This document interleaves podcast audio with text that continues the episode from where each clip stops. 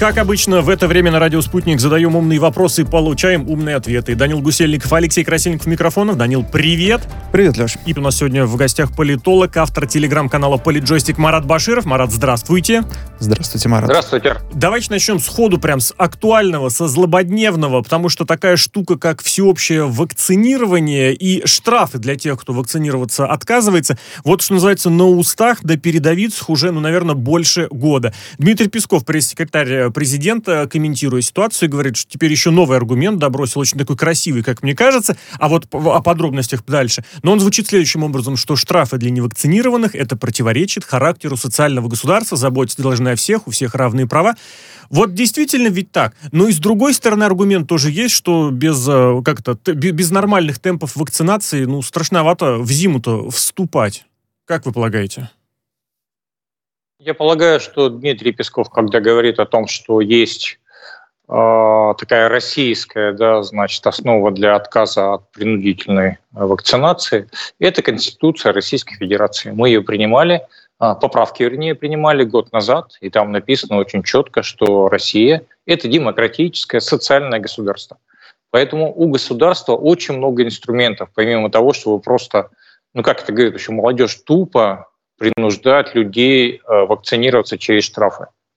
Э, если есть такая необходимость э, вакцинироваться в каком-то объеме, существует огромное как бы, количество инструментов, и его государство применяет на самом деле.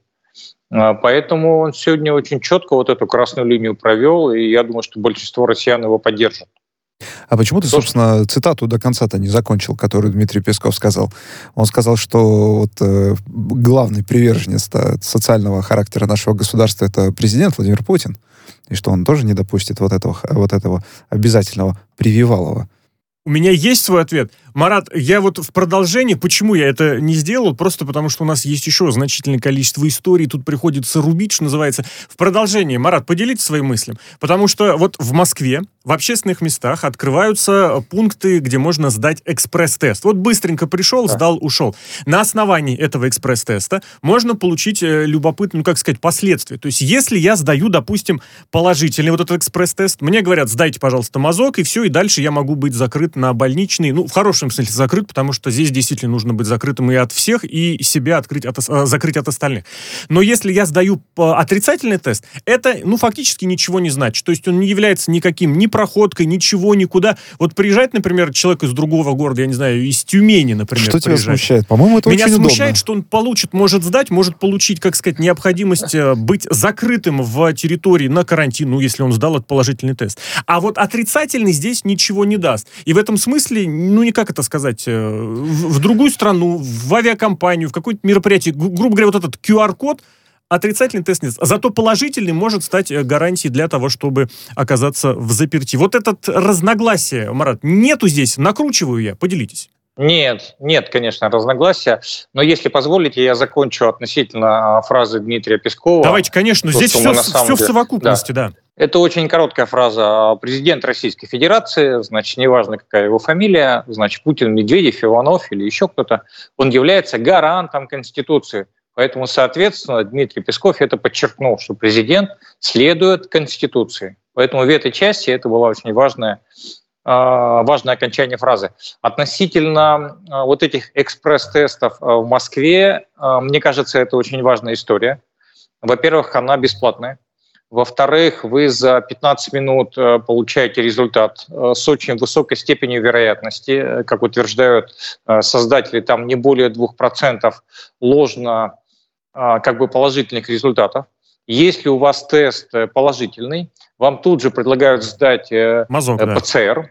ПЦР уже такой более очень глубокий анализ. Да? Если после этого он положительный, вы должны будете Э, поехать домой и, соответственно, по обычной процедуре, как это все, в общем, значит, известно. Это, это очень удобно. То есть ты шел по улице, увидел этот пункт, замерил, если у тебя все отрицательно, идешь дальше гулять. Это 15 минут. Если у тебя положительно, ты не платишь вот эти 4 тысячи, которые там обычно платят за экспресс-ПЦР-тест. Э, Марат, а это удобно здесь... для большинства населения. А для чего это нужно, учитывая, что записаться на ПЦР можно в поликлинику через госуслуги, как бы над ним не посмеивались, сайт работает, записаться можно, причем можно даже окошко ухватить аж прямо на завтра-послезавтра. Бесплатно и получить официальную вот эту информацию о том, болен я или не болен. А здесь-то мне это зачем? Как, ну, будет ли это стимулом для того, чтобы люди пошли вот эти экспресс-тесты давать? О пользе я вообще не говорю. Это, это очень важно для массового мониторинга положения, ну, пока в городе. Я уверен, многие возьмут примеры. Но вот людей это будет мотивировать на то, чтобы пойду проверюсь. А вы э, сами, в принципе, ответили на этот вопрос. Вы сказали через день, через два. А тут я могу получить через 15 минут. Зато я получу официальный и, с документами со всеми, и на основании которого я могу дальше, ну как, числиться здоровым это, в течение 72 часов. Да? Это тоже, это тоже абсолютно официально. Если вы получаете отрицательный э, э, тест, вот этот экспресс, вы же э, не просто туда заходите, да, вот я, в общем, значит, Вася с улицы. Вы заходите с паспортом, я Вася с улицы, вы с паспортом. Вас регистрируют по паспорту, это официальная система регистрационная. Эти данные имеют значение для определения, больны вы или нет. А на этом основании, на, на основании отрицательного экспресс-теста меня, не знаю, в самолет пустит, я не знаю, я в Тюмень хочу слетать всю ту же к своему знакомому, не знаю, у него день рождения, например, Сергей, с днем рождения, приезжаю к нему, вот мой отрицательный тест. Но это экспресс-тест. Он полноценный? Или он там вот эта точность маленькая, 60%, если я правильно помню, про нее говорили? Или нет, что? Нет, Поясните. 98%, у экспресс. 2% у экспресс 2% ложно отрицательных или ложно положительных. То есть это очень э, высокая вероятность. Для того, чтобы вы поехали в тот регион, где требуется QR-код или, соответственно, наличие справки, конечно, это не сработает. Это чисто пока московская история. Это mm-hmm. правда. Но Москва всегда является полигоном для того, чтобы потом это распространять по другим территориям. Хорошо, давайте тогда в продолжение, опять же, в развитии. Любопытный миф всплывает снова, теперь через uh, The Sun, э, и Пескову тоже пришлось комментировать uh, талантливый креатив тамошних издателей, журналистов, редакторов, блогеров относительно того, что Россия, оказывается, выиграла формулу AstraZeneca. И только на этом основании был создан спутник. Причем идейка несколько месяцев уже болтается. В апреле э, руководитель центра э, Гамалей Гинзбург комментировал, но это самый забавный миф. И вот смотрите, возвращается через полгода. Как считаете, вот с точки зрения медиа, наверное, с точки зрения вот этой любимое слово, постправды. Не утверждается ли эта точка зрения? Один раз постелили соломку, другой, третий. Через годик э, иначе воспринимать ситуацию не буду. А то, что там из России оправдываются, ну, так они всегда оправдываются. А помните, кто изобрел радио? Попов. Спорят, американцы. Да, но только есть еще американская версия, есть итальянская версия, да, а радио оно одно и то. Да-да-да, а радио оно одно и то же. Вот э, то же самое относительно вакцин. На самом деле Дмитрий Песков очень тонко э, подколол, если можно так сказать, э, газету «Сан», сказав, что она... Научное ну, издание, общем, да. На, не очень научно, он сказал, да, в общем, как-то вот так. То есть намекнул, что это желтая пресса. Это известно, в общем, газета э, «Сан», она очень часто пускает такие газетные утки. А, поэтому я думаю, что э, где-то ученые в отношении поиска вакцин, они действуют по одним и тем же принципам. Эти принципы утверждены для разработки вакцин э, Всемирной организации здравоохранения, которая находится под зонтиком ООН. Поэтому ничего удивительного, что отдельные принципы разработки вакцин или построения вакцин, они очень похожи. Так что ребята, ну, очередную утку выпустили. Ну, молодцы, получили тираж. Марат Фадович, ну вот смотрите, достаточно... Ну, я не знаю, как э, вообще за рубежом вот эта новость, какое распространение получила, но сегодня, по крайней мере, э, все, мне кажется, написали про вот эту э, новость из газеты «Сан». Я просто к чему? К тому, что не получится ли так, что люди, ну, за рубежом в первую очередь, поверят в это и так будут считать. И какие у этого, у этой веры, если она действительно случится, ведь это настоящая, ну, как скажем так, информационная атака, может быть, не все так хорошо разбираются в том, как, какой именно газета является э, The Sun, как Дмитрий Песков, и поверят этому, может быть, это чем-то, какими-то да. более большими проблемами может грозить, в том числе повторяют, и для нас. Повторяют, а потом это все как-то в памяти затрется, да? да а да. опровержений никто запоминать не будет. И, ну, как наверное, самое большее, что может случиться, э, спутник э, продолжит не признавать в Европе. Может такое быть? А, вы знаете, процедура признания вакцин во Всемирной организации здравоохранения, она очень четко прописана. И мы на самом деле очень близки к тому, чтобы она была зарегистрирована наравне со всеми остальными. А, при этом э, те, кто разрабатывали другие вакцины, они точно также заинтересованы в том, чтобы их вакцины были признаны на территории России. Вот этот принцип э, паритетности, он был нами заявлен, и мы очень четко ему следуем. Как только признают нашу вакцину, мы признаем Pfizer, AstraZeneca и что там у них еще есть. Если они Модерна на самом деле будут эффективны, да, значит, если они будут эффективны, кстати сказать, там а, не просто так, у нас тоже есть своя очень Правильно, процедура. Да. А, при этом я вам хочу сказать, что для России, в общем, газета «Сана» — это такое неизвестное издание, да, в общем, значит, большинство граждан России не читают на английском и уж тем более не получают печатную электронную версию. А вот для западного мира это очень важно, и поэтому то, что было несколько дней назад заявлено о том, что мы должны бороться с фейками, причем должны это поднимать на международном уровне, это вот очень важная работа. И это как раз тот случай, который можно взять в качестве примера и разрабатывать его и отрабатывать, потому что это касается здоровья людей.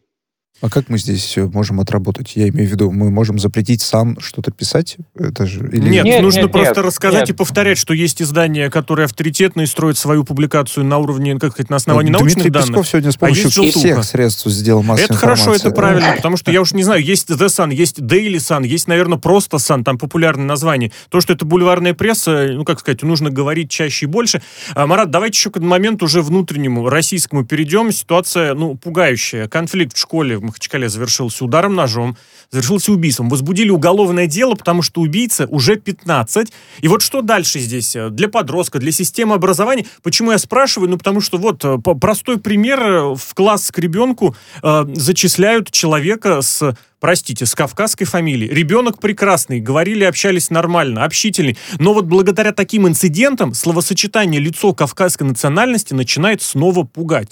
Это я только такой пример вот жизненный. Про Махачкалу говорить, мне кажется, это вообще отдельно еще страшно, если там в школах люди с ножами. Ну, вы знаете, я как человек, который на заре своей трудовой деятельности работал участковым инспектором, причем в рабочем районе города Ижевска, у меня там каждый десятый был или судимый, или административно привлеченный. Я вам хочу сказать, что эта история, она не имеет на самом деле национальности. Конечно. То есть нельзя здесь, здесь нельзя ставить такой акцент. Мы э, в какое-то время, э, когда переходили от системы СССР к Российской Федерации, мы разрушили одну очень важную инстанцию в структурах МВД. Она называлась инспекция по делам несовершеннолетних. То есть та система работала на упреждение, она работала на профилактику. Вот этой системы на сегодняшний день нет. То есть если подросток совершил какое-то а, правонарушение в школе, об этом заметил учитель, там что-то, не знаю, украл, там плюнул в конце концов, выматерился. Это всегда ставилось на учет. С таким подростком работали, работали с его детьми. Сейчас эта система разрушена. Ее просто нужно восстанавливать. Вот и все. А таких примеров, на самом деле, вне зависимости от фамилии, национальности, а, религии, которую эти дети тоже исповедуют, или их родители, их просто ну, сотни по всей России. Так что здесь я бы не говорил про Махачкалу, про национальность. Я бы говорил про то, что э, какой-то человек дошел до вот такой точки, да, из-за того, что мы его упустили, мы его не спасли. Ну и не спасли того, кто погиб. Марат Фадович, э, вот если не касаться уже национальности, а коснемся вот вообще в целом структуры школы, э, вот в данном случае э, против директора возбуждено дело, да, уже стоит ли... Я, все, я, я просто вот э, честно всегда думаю, вот как охранник, который сидит там на входе в школу, может обнаружить нож в сумке у подростка? Не обязательно который... в сумке, может быть, в ботинке, может быть, в пряжке, может быть, где-то еще. Действительно, это вина руководства в том числе, что произошел такой Нет. инцидент? Нет, ну, конечно, это перевод стрелок. Вы помните известная немецкая пословица, изречение, что порядок бьет класс. Вот мы должны создать определенный а, порядок то есть даже если какой-то талантливый э, подросток хочет что-то пронести в школу, чтобы э, совершить некое преступление, да, значит, он же потом об этом тоже сто раз это пожалеет. Вот я вас уверяю. Мы, мы должны создать систему, которая упреждает, защищает всех остальных, а его спасает. Вот это тот самый порядок, о котором мы очень долго говорим, но еще раз подчеркну, мы должны работать над созданием системы профилактики не предупреждение вот такого силового, да, что решетки, заборы, колючая проволока, охранник с пистолетом. Это уже последняя стадия. Мы должны их вычислять заранее. Но вот я все-таки опять, может быть, здесь прозвучу некрасиво, но, грубо говоря, если на европейской части ребенок с ножом, это, ну как сказать, это может бы кого-то удивить, на Кавказе, например, это нормально будет, нормально в традициях, в местной культуре, вот о чем речь. Это не значит, что все по умолчанию будут совершать преступления, это значит, что к этому относятся более спокойно. Вы знаете, нож – это на самом деле самое простое орудие, а, которое используется человеком, используется уже сотни лет. И это а, в любой религии оно присутствует. Просто для разных целей. А, съездите в Сибирь, вы там не увидите подростка без ножа на улице, ну, по разным причинам. Или шила.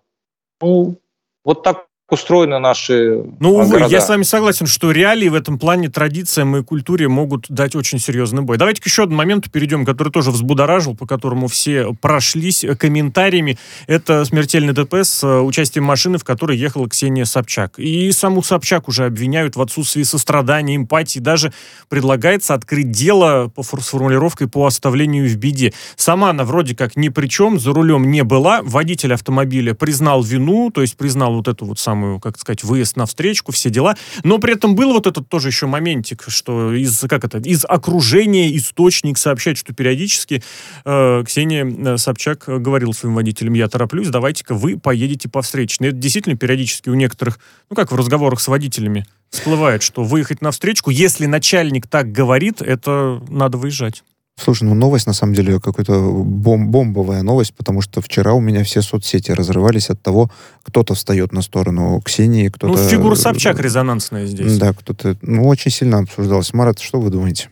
Я думаю, два важных э, аспекта, для меня лично два очень важных. Первое, мы должны, конечно, следовать закону. А, то есть есть э, органы следствия, есть порядок расследования, нужно их придерживаться – но а, когда это касается людей, которые имеют такое особое социальное значение, они в фокусе, то, конечно, она должна была более, я не знаю, какое слово употребить, она должна была остаться там. Ей не надо было уезжать с этого места.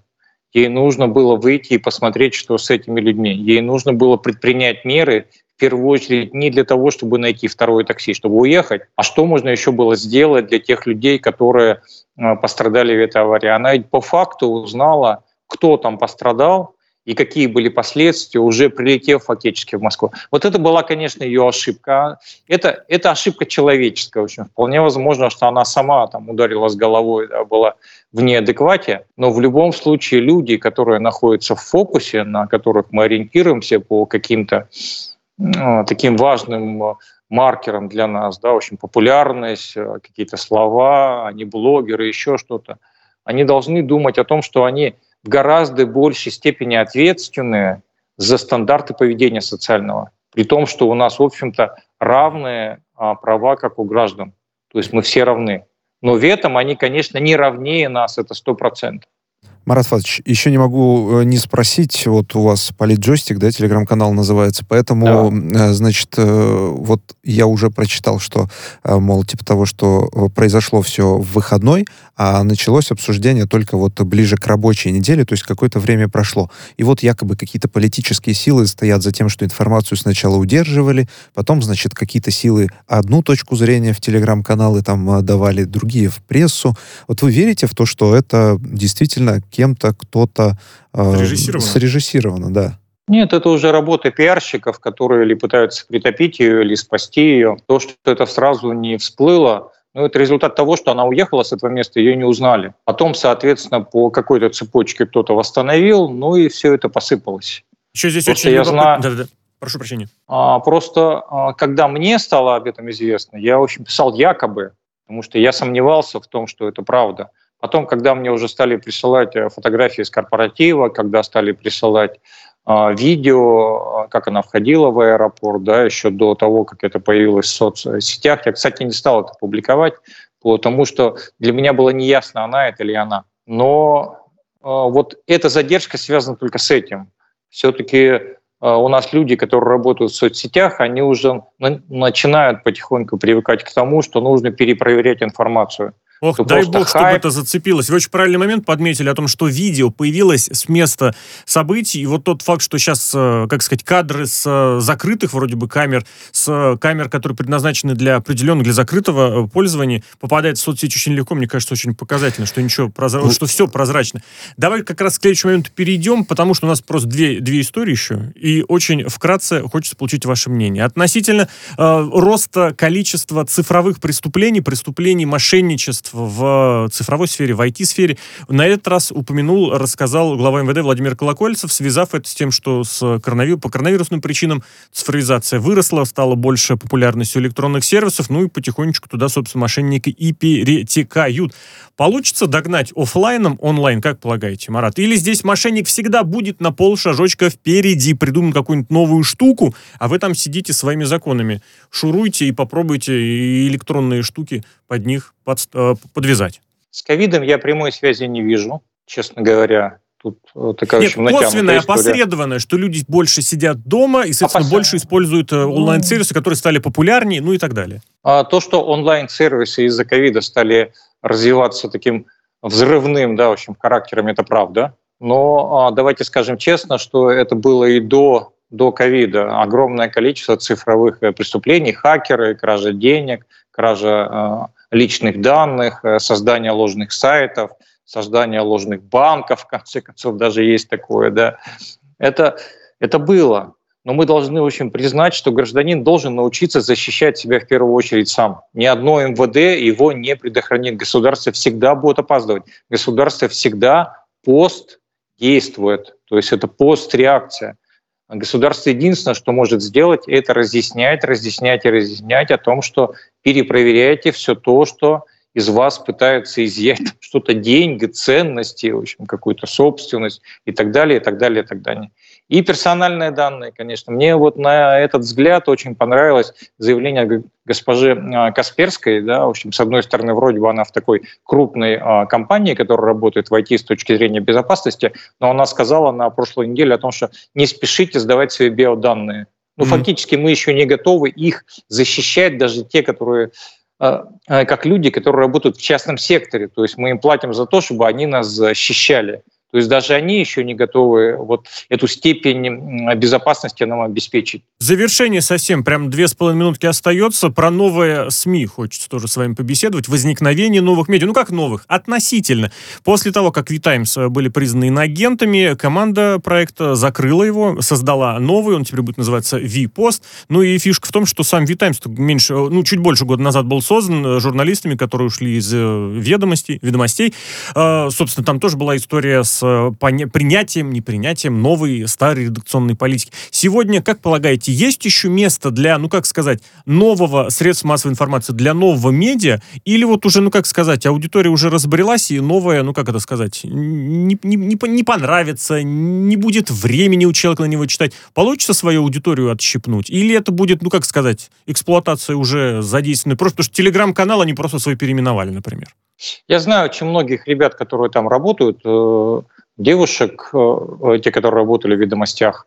Поэтому, когда они создали вот это VTime, мне это понравилось.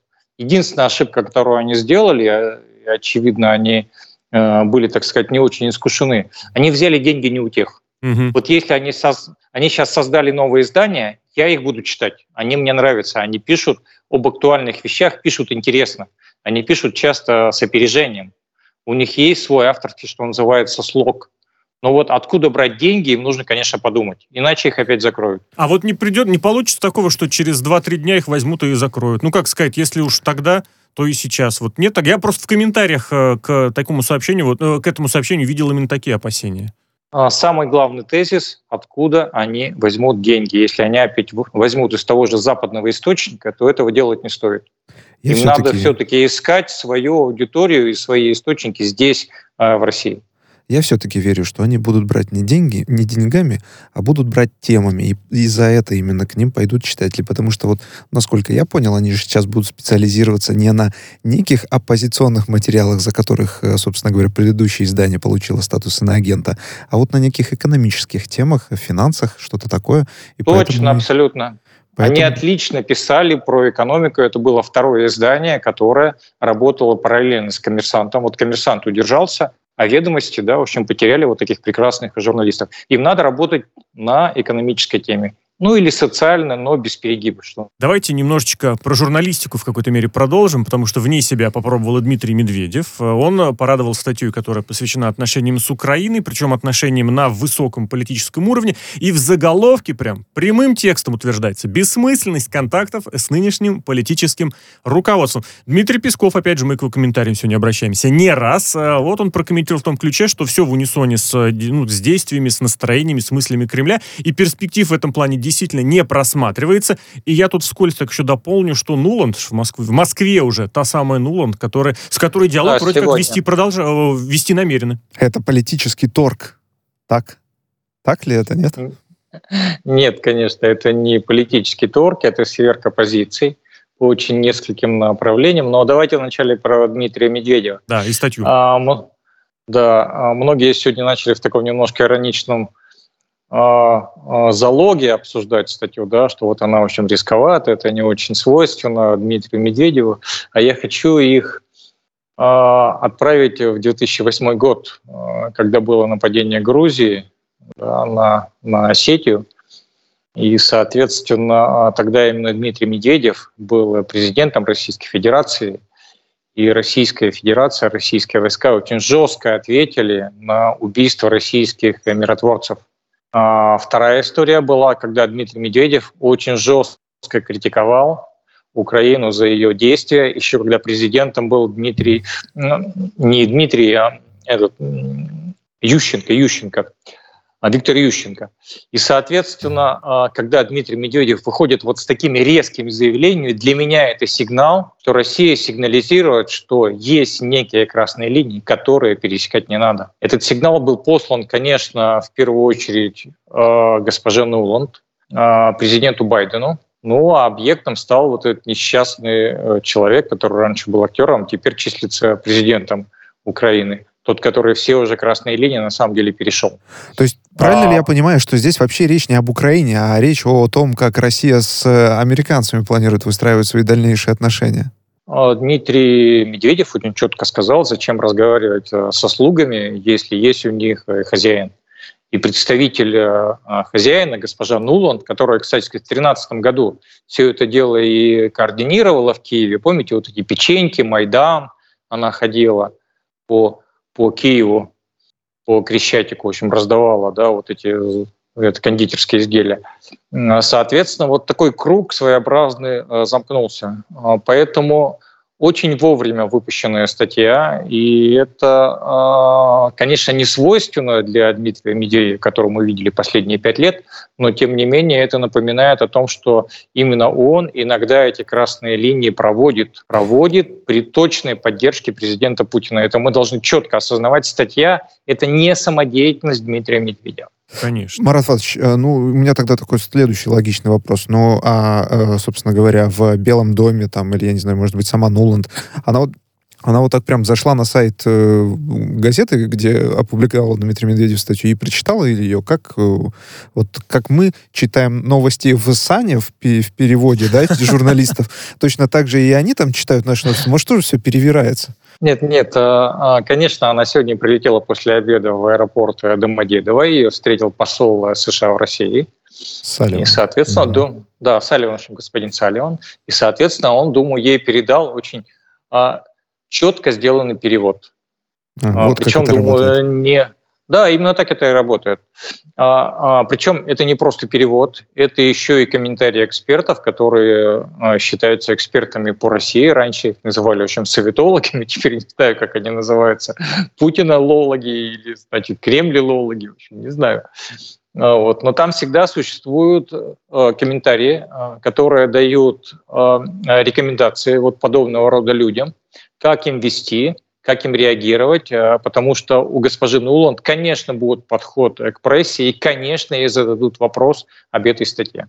А вот можно здесь такой момент, ну, как это сказать, обозначить, что если вы выставлена, как сказать, статья Дмитрия Анатольевича, это значит как предпоследний козырь. Можно ли опасаться, что у России козыри-то заканчиваются? Ну, потому что следующим на повышение будет что, только президент? Причем вот в такой, в официальной манере, прям в серьезной. Вы знаете, это же не козырь это, это позиция. То есть это позиция, которая обозначает наши красные линии. Правильно. Ну, смотрите обозна... как. Политологи, и... экспертное мнение, СМИ, потом, не знаю, ведомство дипломатическое, МИД, лично, не знаю, Лавров, лично Медведев. Вот сейчас мне привстать нужно будет, что там только один шажочек-то остался, нет?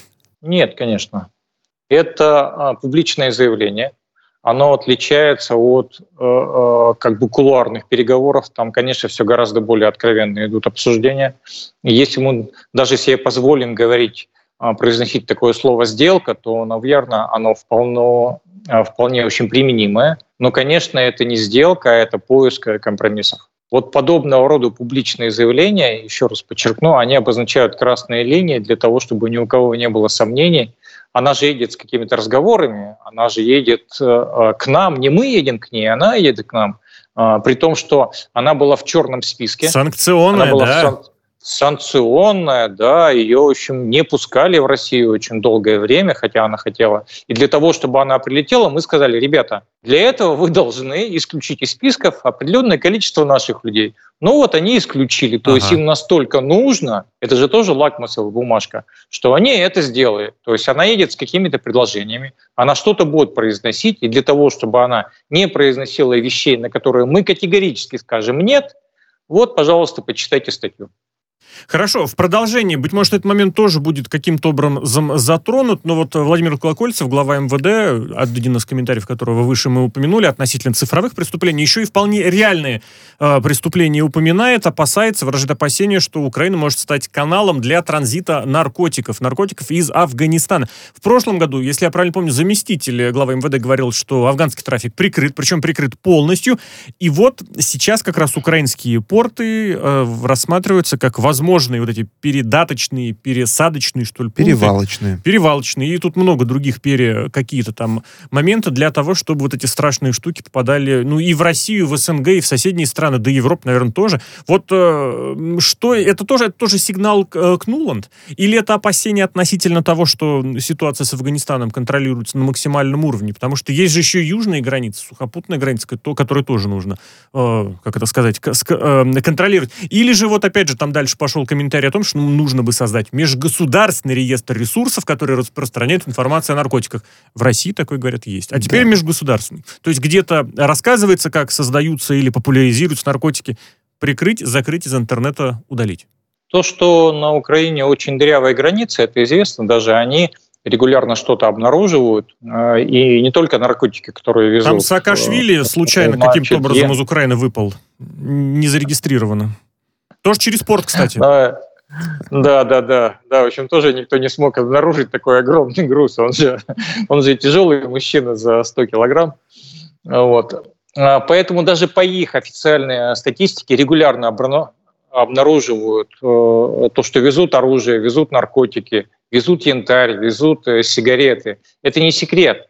Но то, что об этом заявляет наш министр МВД, это укладывается в рамках той общей позиции между Россией и Соединенными Штатами о том, что нужно все-таки, какие не были значит, у нас сложные очень политические отношения, по определенным направлениям все-таки работать совместно. А это а, вопросы безопасной ядерной, раз, вопросы экологической повестки, два, а, третье – это борьба с цифровым э, вот этим, в общем, хакерством, да, в общем, которое Преступлениями, давайте говорить прямым текстом. Да, в общем, преступлениями. Нарушение да, закона. Правильно. Да. И, соответственно, в частности, значит, с транзитом а, а, наркотиков те же самые.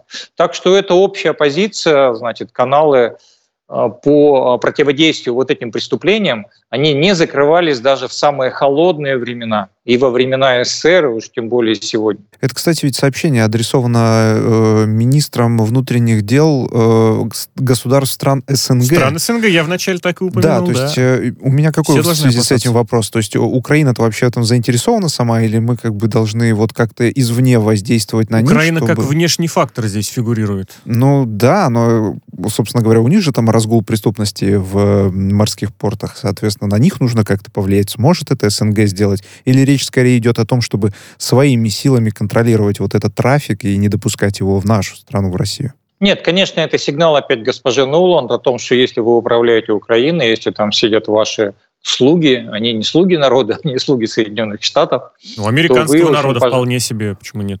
Э, ну, американского народа косвенно, да, наверное, что, в общем, правительство, правительство Соединенных Штатов, оно в любом случае выражает интерес своего народа, там, в первую очередь, да. Но, конечно, это сигнал ей о том, что если вы видите, да, что есть такой трафик, или вы, в общем, согласны с тем, что нужно с этим бороться, вот вам, пожалуйста, информация. Я думаю, что это опять-таки то публичное заявление, которое в кулуарных встречах будет уже подтверждено какими-то э, фактами, значит, разведывательной информацией, которую ей просто-напросто передадут. Марат, спасибо вам огромнейшее, что согласились побеседовать, поделиться своими мыслями относительно ключевых, самых любопытных тем дня. Марат Баширов, политолог, автор телеграм-канала «Политджойстик», гость сегодняшнего подкаста «Слышали новость на радио Спутник». В студию микрофонов Данил Гусельников, Алексей Красильников. Данил, спасибо. Спасибо.